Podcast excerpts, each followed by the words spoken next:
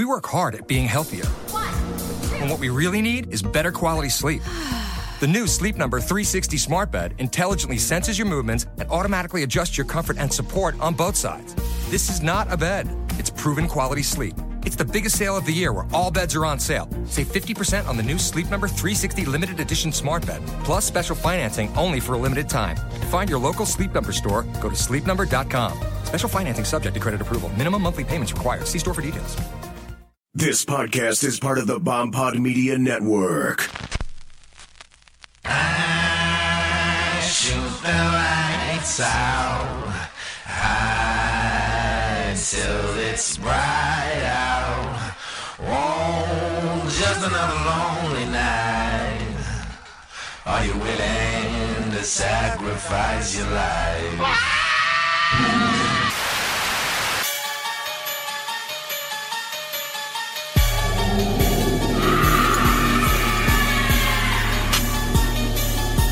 Staying in the shadows. It's called probing. Make sure things are all clear. Clear for what? For the rest of the them. You guys hear that? He's out there.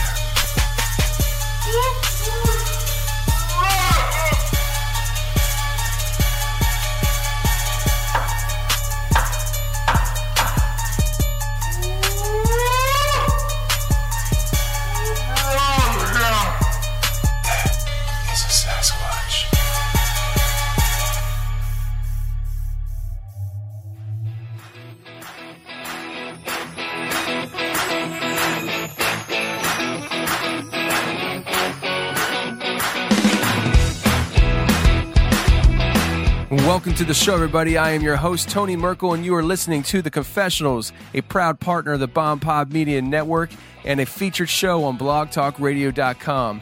If you've had an encounter or a story you'd like to share with me on the show, go ahead and shoot me an email. My email address is theconfessionalspodcast at gmail.com. That's theconfessionalspodcast at gmail.com. Or you can go to the website, theconfessionalspodcast.com, hit the connection section, and you can reach me that way as well. Either way works for me, just get a hold of me. Now, this week shows me a little different because we're not doing the iTunes shoutouts because I am pre recording this show way early in advance. Because if you're hearing this show right now, that only means one thing.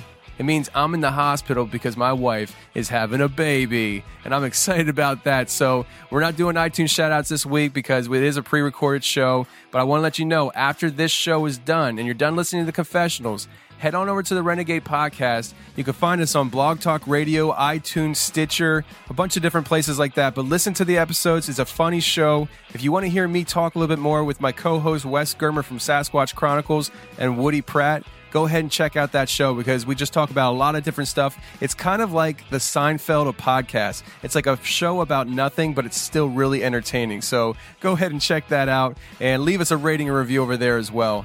Now, this week we have Jason coming on, and Jason comes on to share a lot of different stories of kind of like a paranormal haunted house that he lived in but it seems like it was attached to certain members of the family at certain times and it actually traveled with them outside the house. Pretty interesting stuff. Let's get to Jason right after this.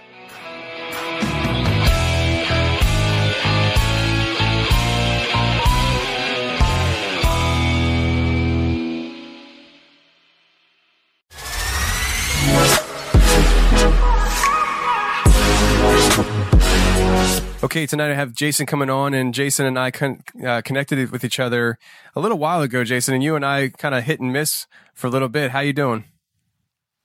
Doing good. I'm glad to finally be on with you because it's uh, been something I wanted to share. So Yeah, absolutely. I mean, we we were missing each other a little bit there. Stuff. I think you were sick, and then I was sick, or something like that. But I'm glad we're definitely getting on.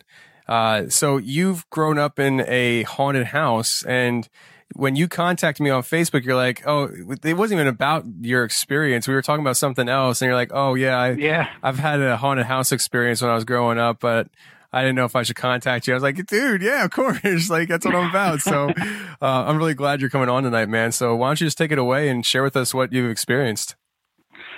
Yeah, so it- it's kind of like it's a story that but the experience kind of it's like three different sections of time. Um, I grew up in upstate New York, actually, uh, right outside of Saratoga Springs, which is um, pretty big, like Civil War era, um, you know, type of surroundings and whatnot. There was a Battle of Bennington, there was a Battle of Saratoga, all this kind of stuff. Um, so the little town that I grew up in, outside of Saratoga, um, had a very rich history with uh, the Quakers and uh, Indians actually fighting each other. And then actually the road I lived on was the road that Colonel Baum took took to the Battle of Bennington into Vermont. Um, so there's just like like a lot of like I said, rich history and stuff like that. so my parents bought the house in I think it was 1967. My father moved up from Queens, and my mother lived in Albany. Um, they got married, obviously, and then you know bought this home. uh, there was one owner prior, and they actually built the home. Um, so it wasn't it wasn't like this old house or anything like that. They built I think they built the house in like '64 or something like that. It was like a couple years old when they built it. Um, you know, just typical ranch style house, all this kind of stuff dirt road. Um, across the way from the house, there was an old cemetery that um, just was kind of there. Um, a lot of family plots, stuff like that, and whatnot. but nobody really ever like gave it a piece of mind or anything like that.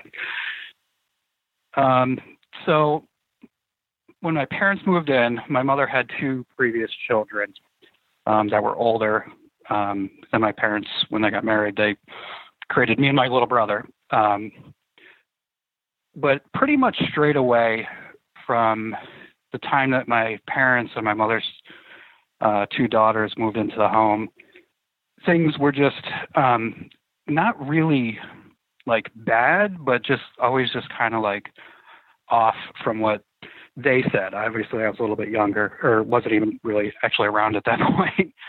but um, there was just always like uh, a weird tension in the air, um, especially with my older sister. She was probably about eight at the time. Um, just acting out a lot. I mean, a lot of stuff could be, you know, typical, you know, kid stuff, but there was, um, as they described it, there was just kind of like this very kind of like just a change in attitudes. Um, but again, they didn't really give it too much of a peace of mind just because, you know, they just moved and my mother got married to my father, all this kind of stuff you know, typical could be growing pains. But um, everything just kind of mounted from that point. Um, so fast forward to when me and my brother come along. um, my earliest memory of the house was probably about five years old, um, where you I remember as a kid like just always feeling like something was around me. Um, and my brother, not so much, but I always just felt that there was something always like near me, watching me, that kind of stuff. so it's like I said, about five or six at this point.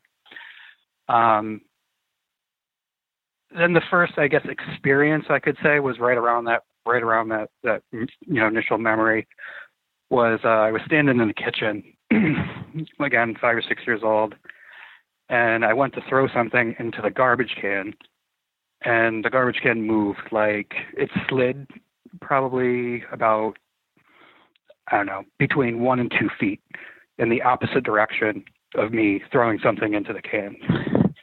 So whatever I was going, what I was throwing into the can, just like you know, hit the floor. It was actually a paper towel. I remember. Wow. Um, yeah, and it just moved and even at being at that young age, I was just kind of like, didn't want to believe, but I was, so I'm like, how did that, you know, how did that happen? Like, I'm looking for something that pushed it. Like, you know, at six years old, trying to debunk how this garbage can just like slid across the floor. Um, but I remember at the time, at the same time, just being like, well, if, like that makes sense. like, you know, um, it just makes sense that that happens because I, you know, there's this energy that's just kind of like vibrating around. Um, so it's like my first real interact, like kind of like memory of like, okay, like this is gonna be a long, like you know, 18 years. So at the same time, like my sister at this point is like probably 13, 14, and she's just well, she was eight at the time, so about five, six years. So it makes sense about four, 14. Just like wild, um, constantly in her room, um, not really coming out, um, constantly fighting with my parents, um, making everybody's life pretty much hell, like in the house. Um, and uh, she just progressed in that in that manner of just acting out. And probably at about 16, she got into um, witchcraft pretty hard, I guess. and she was actually practicing witchcraft in her room. Um, that like like my parents like figured out she was in there like messing with that stuff. And like we were we weren't like you know super religious, but we went to church on Sunday. We were raised Methodist, you know, typical like upstate, you know, New York, you know, Methodist family. um, you know, crossing the house, all that kind of stuff, but you know, not, you know, not, you know, kneeling on the floor, floor and like repenting every day, you know, just like, Yeah. you know, just like a normal, like middle class, like my dad went to work, my mother was a stay at home mom, you know, just very suburban, Right. whatever, you know, normal upbringing. so there wasn't really, why, why I'm saying that is because I don't want to paint the picture that like she was lashing out against religion or anything like that. It was just, she became very, just very into it. Like she started seeking it out, seeking out other people that practice it and all this kind of stuff. so when she started like kind of doing this stuff in the room, I never actually saw it. So, um, but she was vocal about it, like, oh, like we should check, you know, you should check this out. Like she was constantly like trying to tempt me and my brother to uh kind of join in. And um we were just like, no, like not into that, Cynthia, you know. So um that's when stuff really kind of went like bonkers. Like um the only way I could explain it, like, you know, just from me being a novice would be, you know, opened up a door, you know, or a porthole or something, you know. And like there was obviously there was previous energy in the home, but like I said, that her like even her room, like when you walked into it, um, it was just like sick and like get me out of here. and um my aunt actually came to visit around this period of time. My mother's side of the family is kind of intuitive, I guess you could say.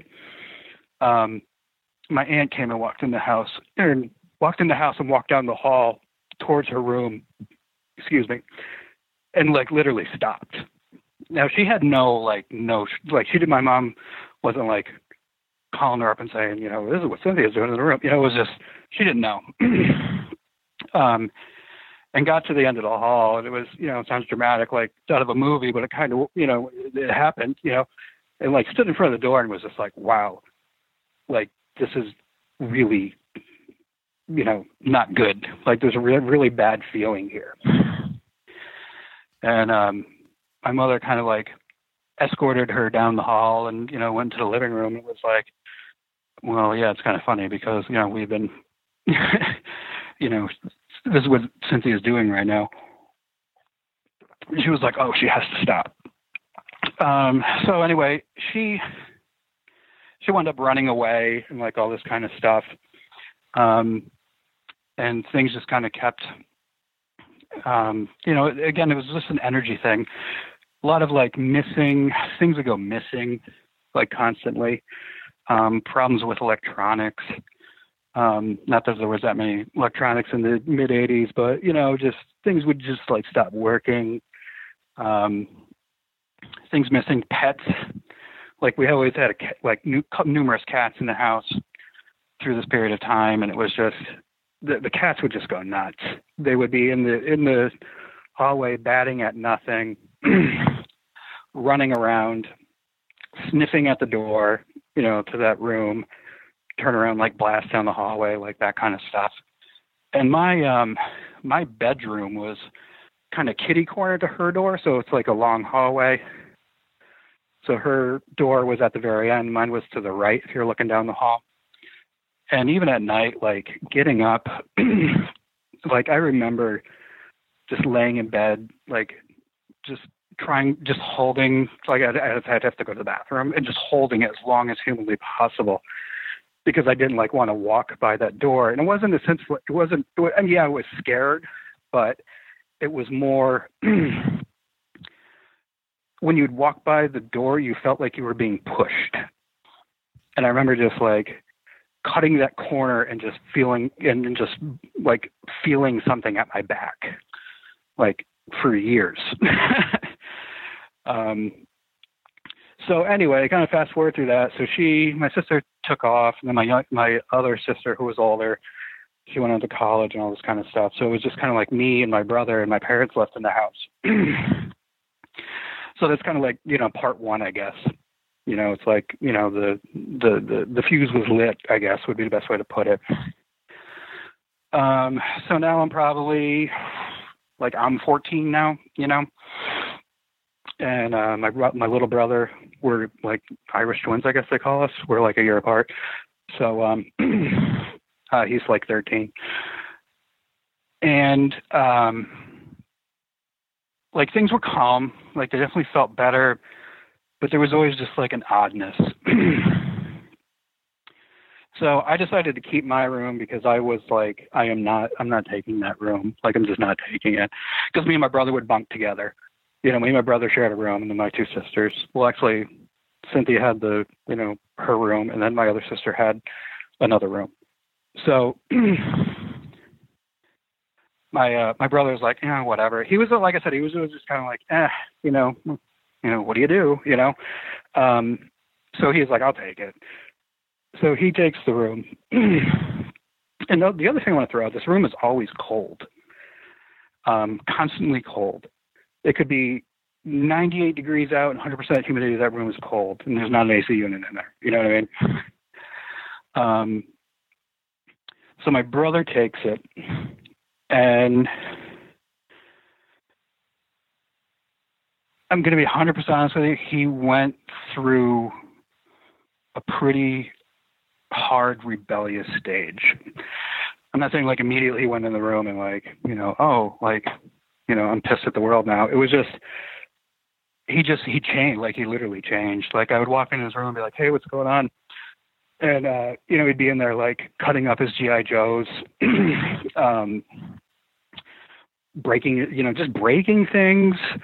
Um, we had, you know, desks, you know, we parents got us nice desks to do our schoolwork on.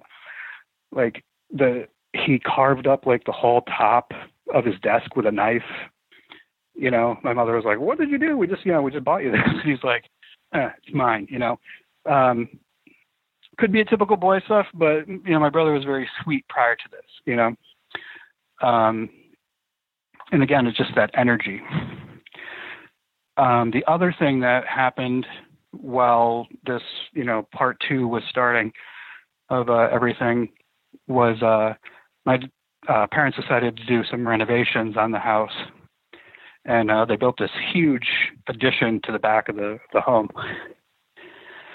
And during that period, that, that I think that well, I don't think I know, but um, really kind of ushered in like a new set of problems. To be honest with you, um, yeah, where now it's like you know, seeing, um, you know, I don't know what you want to call them, shadow figures. Um, like now, like the visual things are coming. Um, it wasn't, you know, part one was all energy. Now it's like energy and like, you know, black things walking around. Um, and just constantly seeing a uh, large figure and, you know, other like, you know, waist high kind of figures and all this kind of stuff um, of you know the typical like out of the corner of the eye, sitting there watching TV, and you're like, oh, who just walked by? Oh, nobody walked by, you know, just nonstop um, to the point where it, it, it, you know, in the beginning, it was kind of like, like, like, please no, like, why is this happening now? It, to like, you know, you just it was just part of the daily routine.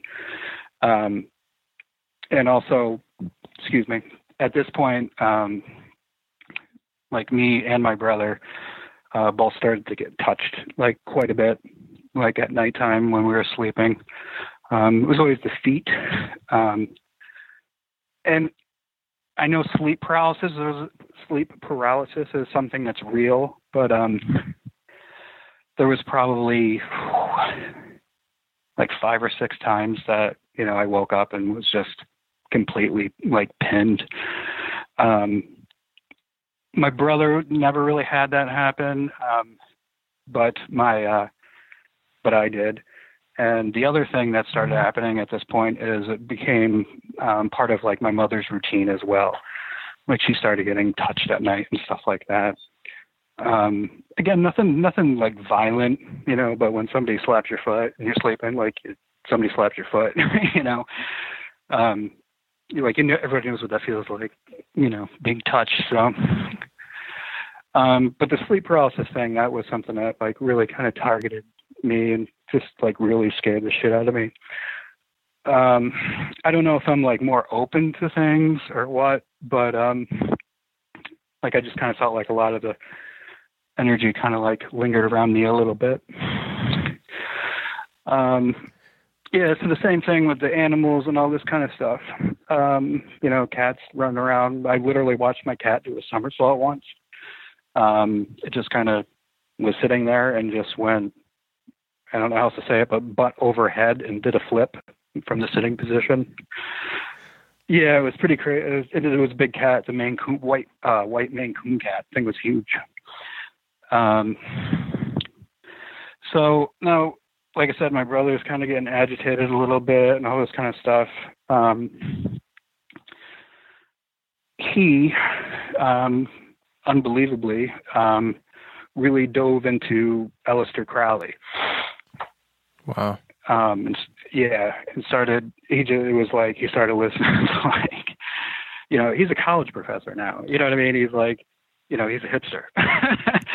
but uh, he went. You know, he was like, you know, uh, really got into you know. Uh, dark yeah i mean i listen to ozzy but you know he really got into ozzy osbourne and um really got into crowley um and started studying. Uh, I remember the book he went out and got. It was called the the Book of the Abramelin Mage, which is the book that of incantations that actually Crowley studied. So it was like he went to the source. He was like, Okay. yeah, and kind of started kicking around with that a little bit, and had some buddies come over and all this kind of stuff, and you know, like-minded fellows like my sister did. Actually, it was almost like watching this kind of the same thing happen again. Um, but at the same time, he wasn't like he wasn't lashing out as much as my sister. Um, and to be honest with you, looking back at it, um, you know, the kind of like the sets of kids that went through the house, um, we were all kind of at puberty when we were like targeted, you know.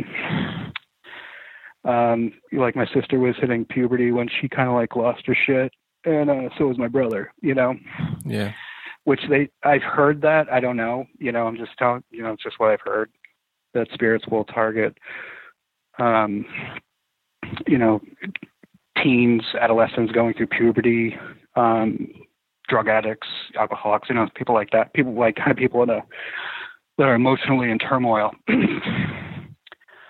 um, so yeah, he started messing around with that stuff, and um, you know, I, I I even said to him, you know, at the time, like, you know, Justin, this like really isn't a good idea, you know, like, you know what happened before, and he was just like, uh, well, he just didn't care. I don't know, you know, he just didn't care. Um, my parents caught wind of it. They weren't very happy, but you know, he was getting good grades and all that kind of stuff. They probably could have done a little bit more, honestly, to like stop it. Um, but they, but they, well, he's getting good grades, so yeah, yeah, you know, Crowley, you know, what do you, what do you know, you know? So, Yeah. Well, Um, why don't we take a break right now and we'll come back and kind of jump right back into the story with your brother and things like that. We'll be right back.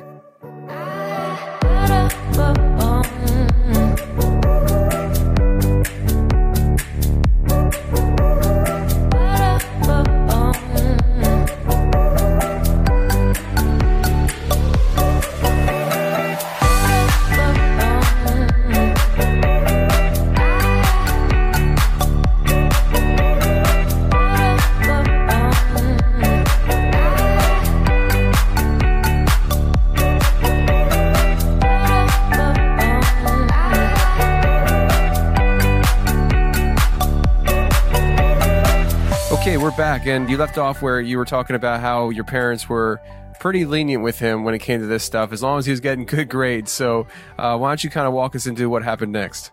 yeah. So long story short, I'll tighten this up a little bit. So he, um, after, during that whole period of time, now those shadow. Now, keep in mind, along the way, I totally left this out. My father was always like, "You guys are crazy." he was an, you know, he was a mechanical engineer. He's German. You know, he's a World War II veteran. At the time, you know, he was just like, you- you're like, come on, guys, like you're just scaring each other. What are you doing? You know, but it, it, you know, um, like my father would be, you know, I'd wake up in the morning exhausted, and he's like, you know, you got to get some sleep at night. I'm like, Dad, I can't sleep. I like literally, I went through probably five years where I couldn't sleep just because I just stuff, you know, I was just petrified. Um, you know, my desk would shake and all this kind of stuff. Um, so, brother goes through this stuff. He's messing around, whatever. Um, so, me and my brother and my mother left on what was like a Saturday in the summertime. And we went out. We I think we went to Saratoga, we went to the track or something like that to catch the horse races. And um we come back and my father okay, my father stayed at the house. We come back like I don't know, three, four hours later. And my father is like my mother's name is Sylvia. Sylvia, can I talk to you for a second? Mother comes out and they, they walk down the hall and they go into my brother's room. My brother's room is like turned upside down.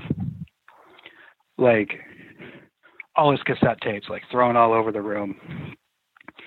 Uh, he had a it's gonna sound weird. He had a suit of armor in his room. Like the suit of armor was moved away from the wall and like smack dab in the middle of the room um, stuffed animals, like what, just whatever, just like mayhem. So at this point, like me and my brother catch on what's going on, and my father is now talking to all three of us, and he's like, "I was in the bathroom." Now my sisters had kids at this point, and he goes, "I was in the bathroom, and I heard two little kids run down the hall, and go into your brother's room." He goes, I come out of the bathroom. I'm calling for Christine, as my other sister. I'm calling for Christine. And he's like, there's, no, there's nobody here. he was like dumbfounded. He goes, and I walk into the room, and this is what I see. And he's like, this, this is like three minutes. he's like, what is going on? And then he kind of like laid it on my brother. like typical, like, you know, you know, World War II veteran engineer. He's like, whatever you're doing in this room, just cut the crap. and like walk away. So uh, now my, my now my mother's like, like guys, like you know, whatever, you know, just like stop it. And my brother, like, I'm like, Justin, what the, like, he's like, I don't know, like, I didn't do this, like, I have no part of it. I'm like, yeah, but you know what, like, you're you're doing. He's like, yeah, I know, but like, it's, it's all like like he's kind of like came clean. He's like it's all bullshit, right? I'm like, no, dude. like, like you know what? Like this house is like messed up.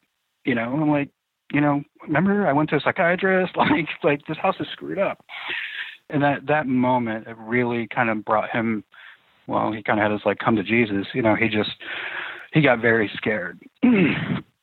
um, so the other like weird part of this, and this is hand to God, this the God's honest truth. If I didn't witness it, I'd probably be like, "Uh, "You sure, man?" so we he had you remember I said there was those cassette tapes thrown all over the place. Yeah. Every well, let's I don't know. Let's say there was ten of them. Say there's ten.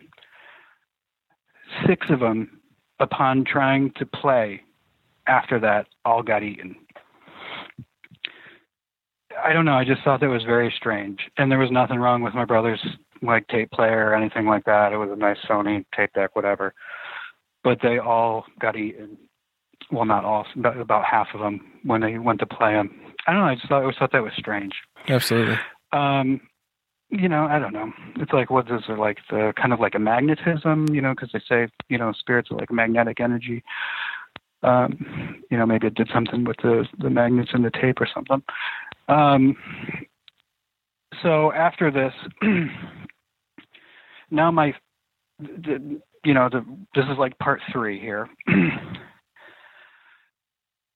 after this, my father becomes the target.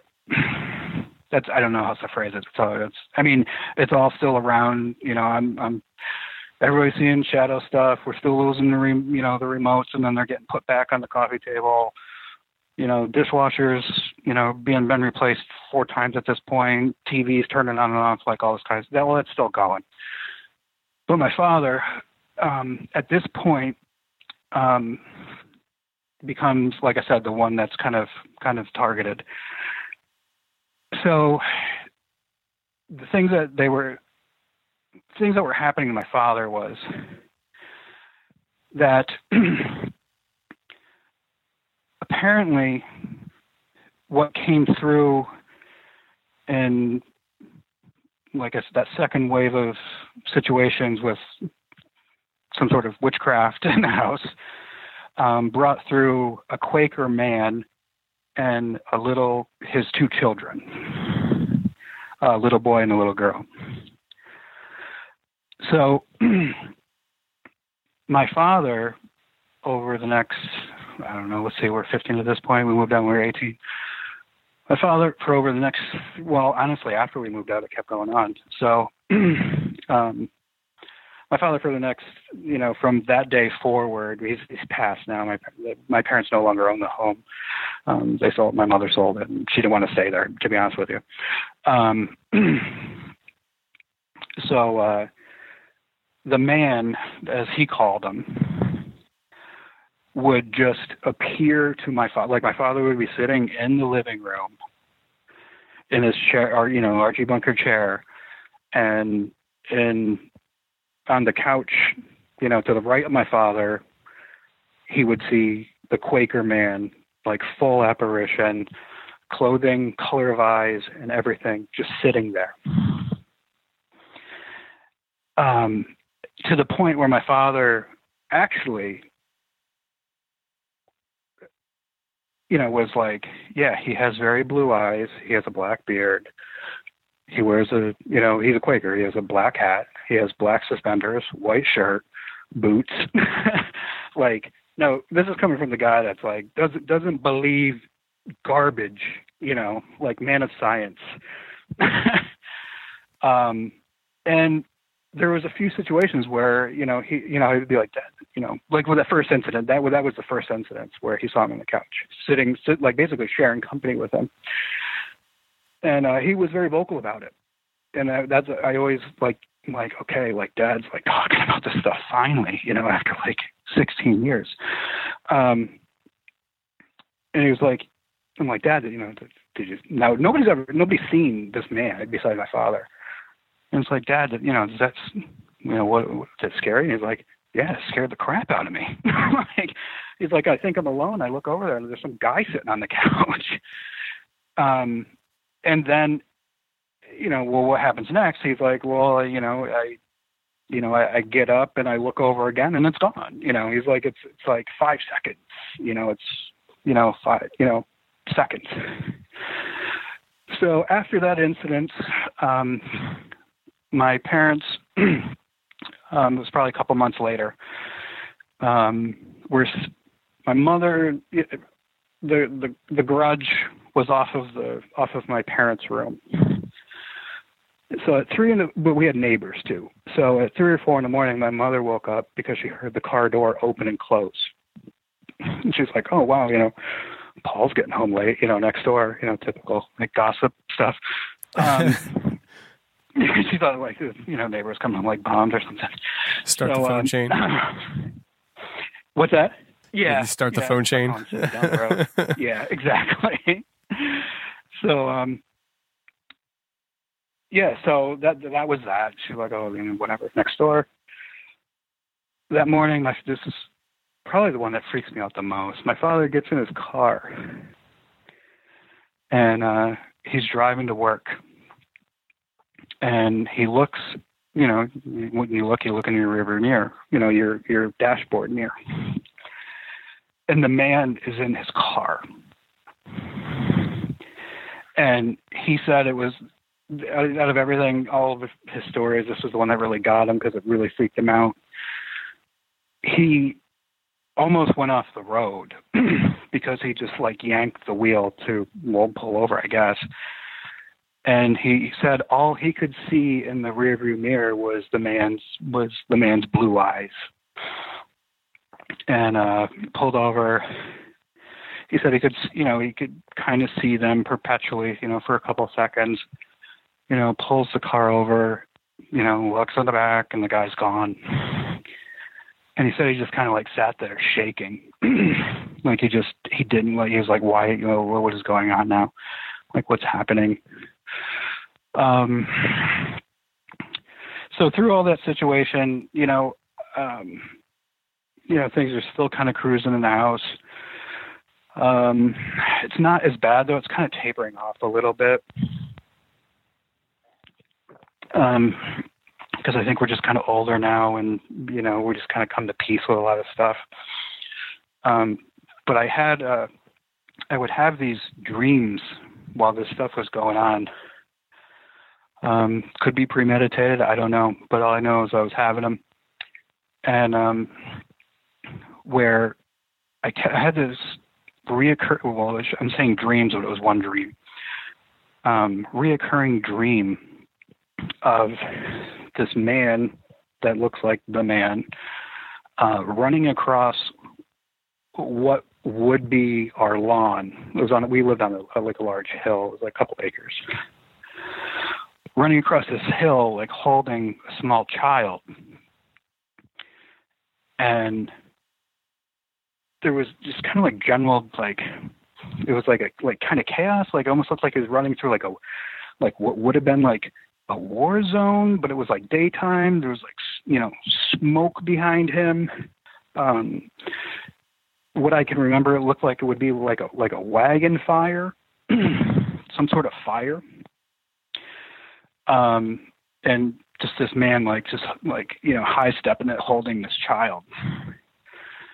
Um, and I kept having like the name Jim, like James or Jim or Jimmy or something like kind of like racing through my head. And um, so uh, the other thing that my I'll condense them all. There would this happened numerous, numerous, numerous, numerous times.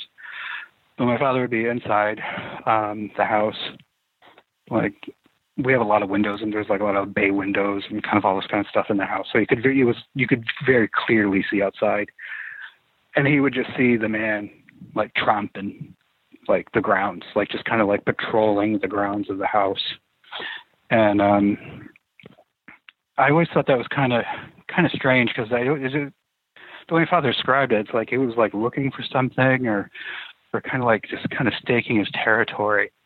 Um and the the kids he would see he my father saw the kids a couple times, but not as much as the man. Um but he he did see, you know, uh like a little boy and a little girl in, you know, what would have been period clothing, Quaker uh, clothing at the time. But one thing that really ties into all this is that there was that Quaker Indian battle um, that was well, the peace feather there there was actually they they signed a treaty. Uh, the peace feather for that um, you know for that treaty was about three miles from our house in like this little kind of like little museum type of thing you know that was probably the size of you know a 10 by 10 room you know but this peace feather was like not on our property but near it. So there was definitely some deep roots um with the native americans and the uh the quakers.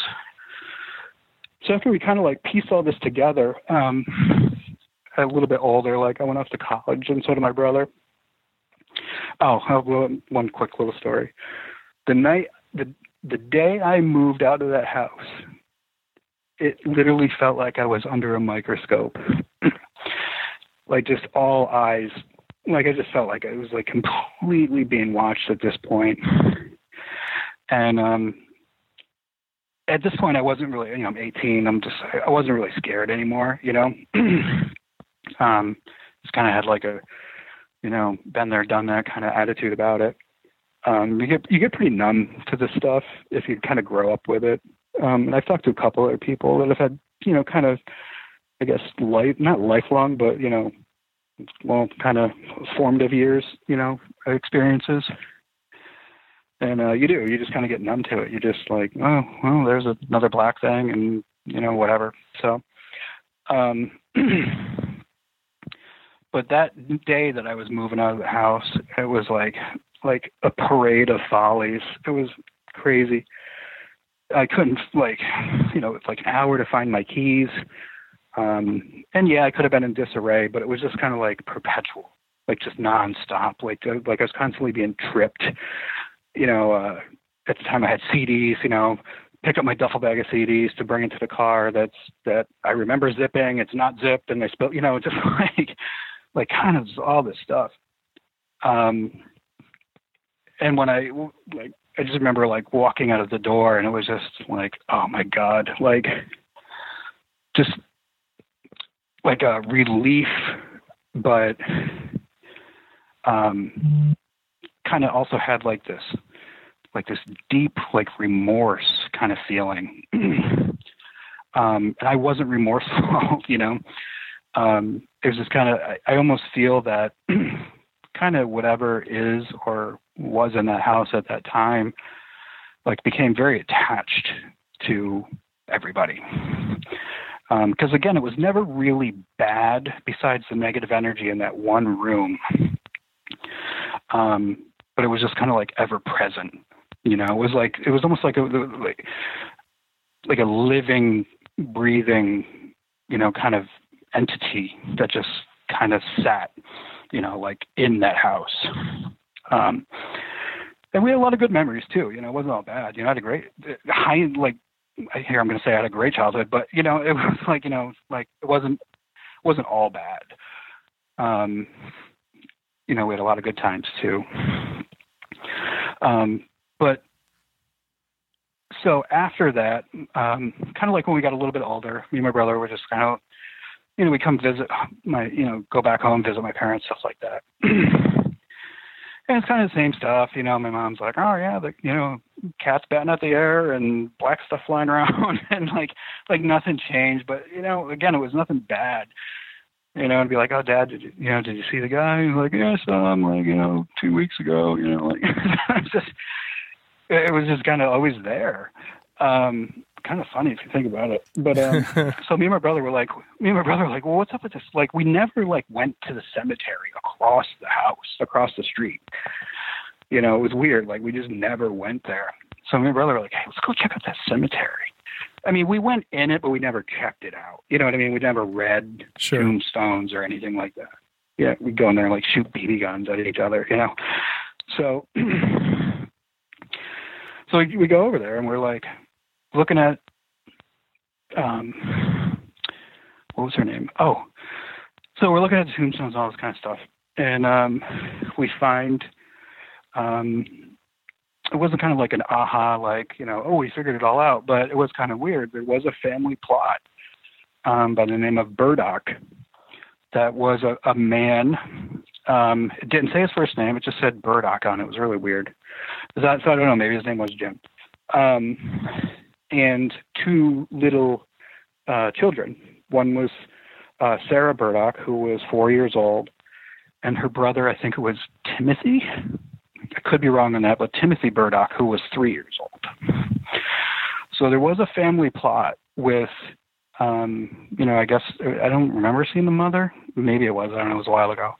But I remember like seeing Burdock, which was the highest stone, which at that time would have been the father. You know, usually the what do they call it? Is that the pa- patriarch of the family? Um, has the highest tombstone. I don't know, but usually they're like that's you know, you know, the king of the family has the biggest tombstone. So I'm guessing that would have been the father, and then to, Yeah. to the right of the father would have been the, was the two little kids. And then um, a couple of years later, I'm almost at the end, but uh, a couple of years later, um, I got married and whatnot, and uh, kind of. I've never been really open about this, to be honest with you. Um, I mean, like I've talked to like you know like people, but you know it's not something I run my mouth about because it's personal, you know. Um, and uh, so I opened up to my wife about it a little bit, and um, she was, you know, she's you know pretty open minded. And she was like, "Wow, that's really interesting." And she goes, "Do you ever go to the library and like look at the records or anything?" No, you know, just went to the cemetery like a couple of years ago, you know. So, um, she's like, "Yeah, let's go down to the library." I'm like, "All right, let's check it out." So, go down to the library, and um, across, okay, so where the house is up on the hill, across the street would be to the left was this across almost like diagonal from the house would be the cemetery, but it's like across the road. Um, I could probably hit like a like a five iron to it if I you know hit the ball just right. Um, so anyway, we looked at the the, the map of the grounds, and there was a um, a, a church. I can't remember what it was. I think it was a it might have been a Quaker church. Um, that would have been to the right of the cemetery, which would make sense because there was a house there at this point because it was a big piece of open land. But you know, people usually put a cemetery next to a church, I guess, right? So, um, and it turned out that that church burned to the ground. Um, not saying that this family died in the church. Um, when it burned, I don't know. Like it just said that this whatever we read, it said that this church burned. I don't know if there was deaths or whatever, but there was a very large fire in this this church burned to the ground. And the other thing that it did is that there was large fields, and I guess there there was a massive fire that just almost like a it wouldn't have been a forest fire, but like a field fire or something like that, hayfield fire, I guess. Um, that got decimated too. So it was kind of validating a little bit, considering like that that weird dream I had a bunch of times with him, like the man like running across the field, um, Right. you know, cradling this child. Again, I'm not saying that's what happened, but in my dream I saw smoke and fire, and uh, the man. So there was definitely just just like a lot of turmoil. Um, the ground was also very wet. There was a lot of water um, that ran underneath the ground. Um, like we had willows in our driveway, which is weird for state New York, uh, weeping willows. That's how wet the ground was. Um, and they do say that, you know, I guess spirits, you know, tend to channel through streams and whatnot. Um, water, they like water and, and stuff like that. Um, yeah, I mean, it just kind of just seemed like a, I don't know what you would call it. I guess like a porthole or you know some sort of door was just kind of kind of there at the beginning and then just kind of kept getting cracked open a little bit further Yeah, with absolutely. Uh, stupid stupid kids well, let me ask you a question here, and you know, you know what? Let's take a break first, and when we come back, I'll ask you this question here that goes into this whole other round that we're about to embark on here. So uh, we'll be right back after this break.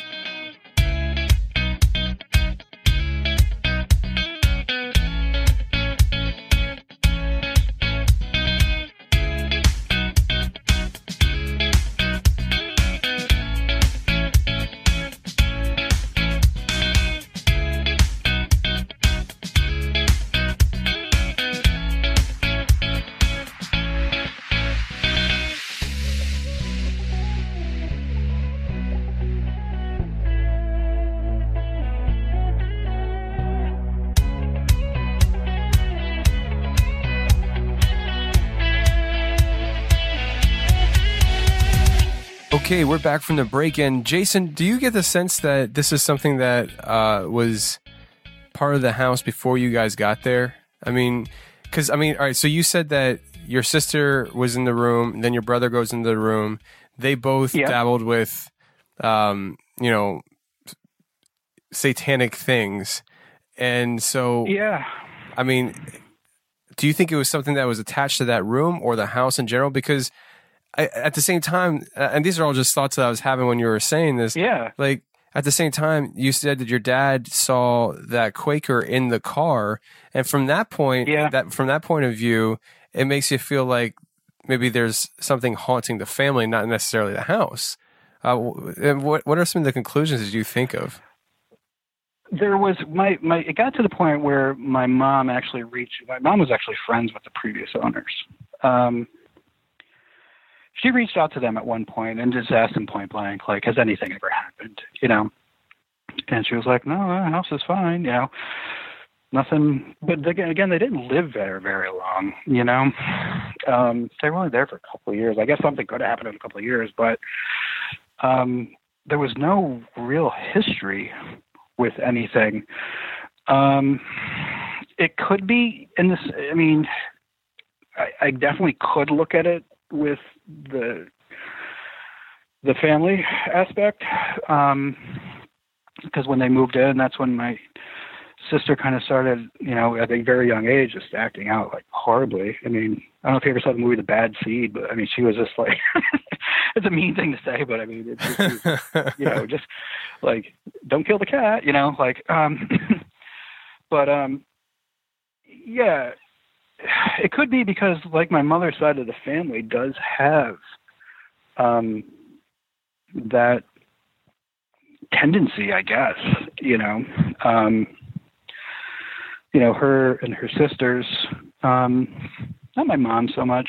She was always just not dismissive, but not as into it as my you know like my aunt her sister marilyn um was extremely intuitive uh, you know to the point of um you know i don't know what you want to call it maybe psychic abilities stuff like that um but nothing nothing crazy beyond that Okay. I did move to I did move to New Orleans after um for a period of time. Actually before I met my wife. Um it was kind of after college, before marriage, all that kind of stuff. And um I don't know. I mean, that's just the city, but it was something that like I hadn't felt since I, you know, moved um moved away from my home. You know, my my college dorm wasn't haunted. Um so uh when I got down to New Orleans, I I did like have almost that kind of same energy kind of thing, but it's just so I don't know if you ever. I'm sure you have. Have you been down there? No, but I mean, I've talked to plenty of people from New Orleans, and any, any kind of haunting experience that you have in New Orleans, I'm sure doesn't surprise anybody. That's Yeah. that city has you know such a history with voodoo and all that stuff. Yeah, yeah. So I don't know. You know, that it kind of flared up. A, uh, flared up. Yeah, it kind of. You know, my my. And I didn't go down there with like, ooh, let's find some ghosts. Like I'm not, I'm not that guy. Right. I'm not like seeking this stuff out. Um, but uh, I did happen to take an apartment across the street from one of those, you know, raised cemeteries, and um, I would have like kind of almost the same thing um, with the with the shadow figures and stuff like that. Um, one day I did see um, pretty clearly a you know kind of a, a pale. Uh, it wasn't a woman; it was a girl, pale girl, probably not 18 or 19, with like long black hair. Just kind of walked by my door. Um, but that was it, you know. So, but the house thing, it was just, uh, you know, kind of just how it went through the family. I always thought was was kind of interesting to say, you know, put it mildly. You know, how my father, the biggest skeptic, you know, was the one that was kind of, you know, caught the caught the big end of the stick, you know, after, you know. Um, Yeah. But again, you know, he never really. It kind of, it, it definitely freaked him out. Um, but uh, one time he actually tried that. He was like, I'm like, I don't know if it was like the day or whatever. I was actually there. This is actually kind of a good story, I guess. Um, so we're, we're standing in the living room. All of a sudden, I see my father like sprint over like to the window, and he's like, "There, there," and I knew when he said "there," you know, because I've been like dying to like, like I want to see this guy, you know. Um, I'm like, Dad, where? He's like, he's up on the hill. So like we shoot out the slider, the sliding glass door, and like me and my dad are like running up the hill. I'm like, Dad, I don't see anything. He's like, he didn't either. He was like, where did he go? Where did he go? like he was trying to catch it. You know, it's Yeah. like, like why did you just ask him a question when he was in the car? You know, like. Pull out the questionnaire in the car. Yeah, it just got to that point where he was just like, you know, set a trap. He actually he went out and got a. He's passed now, but um, he actually went out and got a. Uh, him and my mother went out and bought like an EMF detector and all this stuff. and um, they were they would get. I wasn't there for it, but you know I talked to him about it, and uh, they would get high EMF readings in that back room. I'm like, what are you guys doing? Like, you're like retired, like running around the house with an EMF reader. you know, like, you know, ghost hunters here. They got bored, man. yeah, they did. They did. They did. Well, I mean, But um, yeah, I mean, your your sister and brother, did they ever stop doing witchcraft and studying Aleister Crowley? my brother did. Um, pretty much right after that, his room got uh, turned. Um, like I said, he, he got really scared. Um, my sister, uh, who unfortunately I really don't speak to that much, um, is uh, a Wiccan. She uh, has gone that route, I guess, if you're going to choose a lane. Um, personally, I think it's all kind of should be left alone, but Yeah. uh, she still still practices. I guess I should say. Okay. Yeah, I mean, I I just I find it interesting. I would really, I really wish we could kind of narrow down because you know uh, you've listened to the show. I I enjoy you know listening to people's stories and and trying to put pieces together. And uh, I I really wish I could figure out maybe an origin of how this all started, whether it was already at the house or if it was you know something that was attached with the family somehow i just because a lot of times like i said earlier a lot of times people talk about haunted houses and it really is confined to the house but in that situation and stuff your dad experienced something that was not in the house. It was in the car traveling Yeah. with him. I mean that that was something that like you can't say was confined to the house or chose to stay in the house. No. like it was very much involved in each one of your lives you know? And Yeah, it, it, I, I don't know. If the I don't even know if the Quaker is the same entity as what your brother or what your brother and sister's room had going on. And like See, I don't it could think be so yeah, it could be to, uh, totally different things. Um, a lot of times people will talk about because because I'm open open about my faith. Uh, a lot of times Mm-hmm. people you know think that I I think everything is demonic, and I think a lot of Mm-hmm. things are demonic, but I, I don't think everything is. Uh, I don't understand everything. I don't have a perfect explanation, but I can I can tell you this that because I'm a Christian and I, I do believe what the Bible says, you know, it's uh Sure. in the Bible it talks about King Saul uh, saying that he went to basically a witch and he wanted to communicate to a dead prophet Samuel, and this witch actually summoned Samuel's spirit, and by all intents and purposes, uh, King Saul was actually talking to Samuel, the ghost, and they, the Bible even called Yeah. it a ghost. And so, like, yeah, the, the the Bible didn't say it was a demon pretending to be the ghost of Samuel. It didn't say anything like that. It just said he was talking to the ghost of Samuel. So that I mean, if you take the Bible and you actually believe what it says, you, that leads you to believe that there are such things as ghosts and not everything is demons. And that's I mean, it's Sure. a simplistic way to look at things, but that's kind of how I look at it. So when it comes down comes back to your house, in my mind, there could very well be more than one thing going on there. yeah. I agree with you 100% because that was always kind of the feeling. It was like, like I said, in the early years, that's why I kind of like break it up into like a trilogy almost because it was like a shift in energy.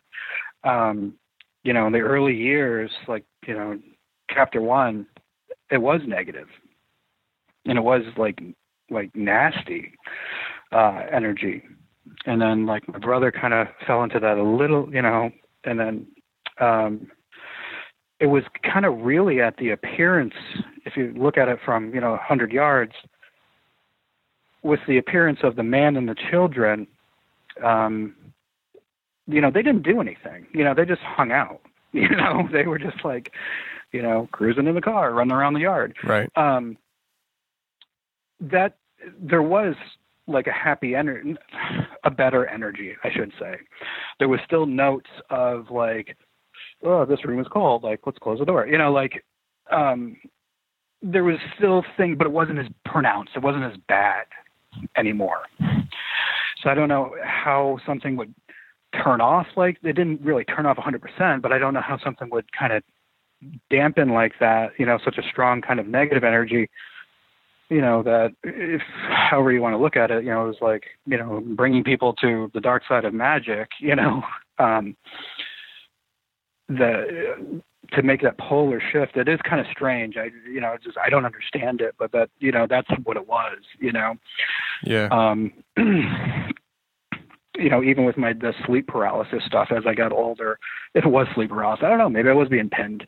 Um even when i got older that went away. But in that chapter one that's when i would wake up and couldn't move at all you know? Right. You know, um and then it just stopped you know Yeah, and I find it interesting. Not interesting, but I can kind of relate to because you the way you talk about this, you you talk as if it's just a matter of fact thing. It doesn't bother you. It's just like it is what it is. It's it's. Well, I think actually earlier in the in the interview you described it as numb, like you like you just of become numb to it, the whole the whole situation and everything going on around you. you do and and I can kind of I can kind of understand what you what you're saying with that because I mean I, I would never say that I've experienced anything remotely to what you've experienced with that house, but uh, before I moved into the house I live in now, uh, me and my wife were living in an apartment, and every time I sat in my chair in the living room and I was watching TV, almost like clockwork, every time I was sitting in that chair, I would see a shadow figure out of the corner of my eye walk across the hallway from my bedroom into the bathroom. And I, I we had we had pictures hanging in the hallway and I would say the way I would see it would be in the reflection. You would see the reflection in the in the pictures walking wow in that direction.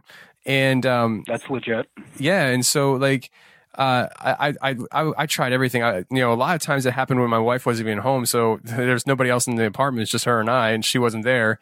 And uh, you know, I would I would try to recreate it, and I would have her actually walk from uh, the bedroom to the bathroom, all that stuff. You know, but it really got to the point where it just I was numb to it. I just it was like whatever, you know. I know it's going to happen, and it used to freak me out, but now I just don't care. You know, like I would just ignore it. It just got boring. that's ex- that's exactly it it's just you know it's just the power of repetition i guess you know Yeah, and to, just to kind of piggyback on your story a little bit, that was the validation to the family. You know, my father always had his nose in a book, so when the the shadow figures were, you know, walking, there was a certain area where it was almost like kind of what do you explained, where they would pass. Um, my father constantly read. He read like like a full novel in like three days, but um, wow. like me and my mom, my brothers would be, my brother would be sitting, you know, around the television on the couches and chairs and stuff. And one of us would be like, did you see that? And it was like, yeah, yes, yeah. Yeah. You know, it was like, okay, like two, two out of the three saw it. All right. We, you know, we win.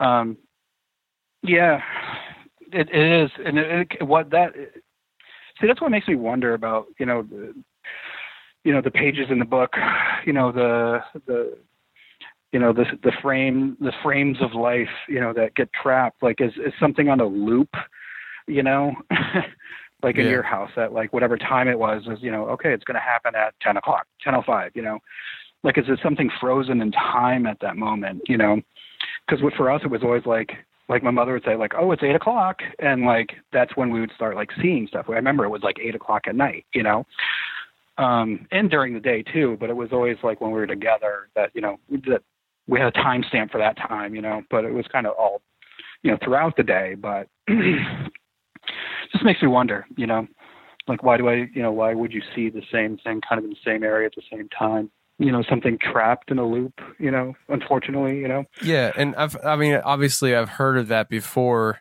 and you know, everybody knows I'm a truck driver. I, I'm not a scientist. I don't know how this all works, but I mean, it makes sense that there there might be some kind of energy just trapped in in looping, and not necessarily a spirit, not necessarily a demon or anything like that. Uh, did I just say demon? No, it's demon. I just added a D on the end of it. Denim. yeah, no. um, but you know, I mean, like maybe just, it is just some kind of energy, like that just is trapped within this loop of time. But even time itself, they say doesn't actually exist. So I don't know. Like, I know. this is getting way too deep for me now. Yeah, CERN on the phone. oh Um, man. Well, there was one thing that like always kind of again I, I was never a skeptic I guess because you know I was touched at a young age with that garbage can incident, but um, Right. um, like Einstein uh, believed in uh, believed in spirits because uh, you know everything is made of energy and energy never dies. And it always kind of stuck with me. I'm like, wow, you know, that's a really good point. You know, we are, you know, a ball of energy with, you know, two legs and two arms and a head. Um, so when we die, you know, I do, I do believe in heaven, you know, but um, maybe our energy just goes up, but maybe some of the energy just stays down, you know. You're part body, part spirit, part soul, you know? So Right. The spirit and soul, I mean, I, I've done some studies and stuff on it, and I'm not going to get into breaking it down now, but, uh, you know, there's, they're, they're two separate things, but they're both on a supernatural spiritual level, I would say. And then there's the body, but even just the body itself, when, when you die, that body, the, the physicalness of it is energy and it returns to the ground. And that, that, it, what happens? It, it literally turns back into what it came from, dirt, right? So, uh, you have that, and then you know the the idea of spirits and souls, like those do, uh, you know, ascend into another realm uh, of existence. You know, it, like you were saying, the energy goes somewhere. It always does. Sure. It has well, you know, according to our theory, yeah, it has to. You know, or not our theory, but the theory. Yeah, Yeah.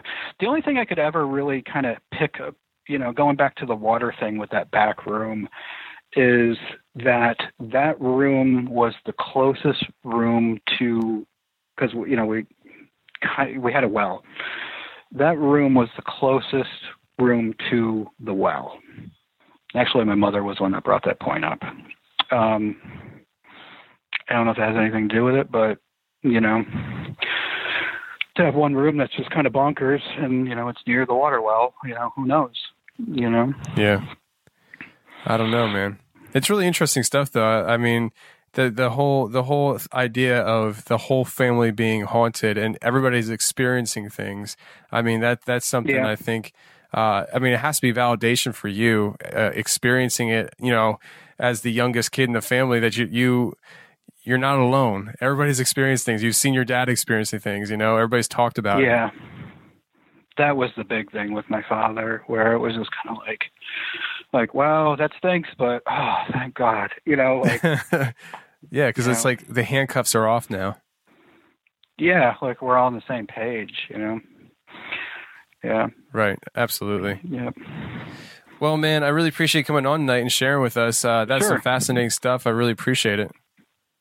yeah i hope i hope we gave you something Oh, for sure. Absolutely. This is a great interview, right. man. I love talking to you. great Uh, if you ever want to talk again, let me know.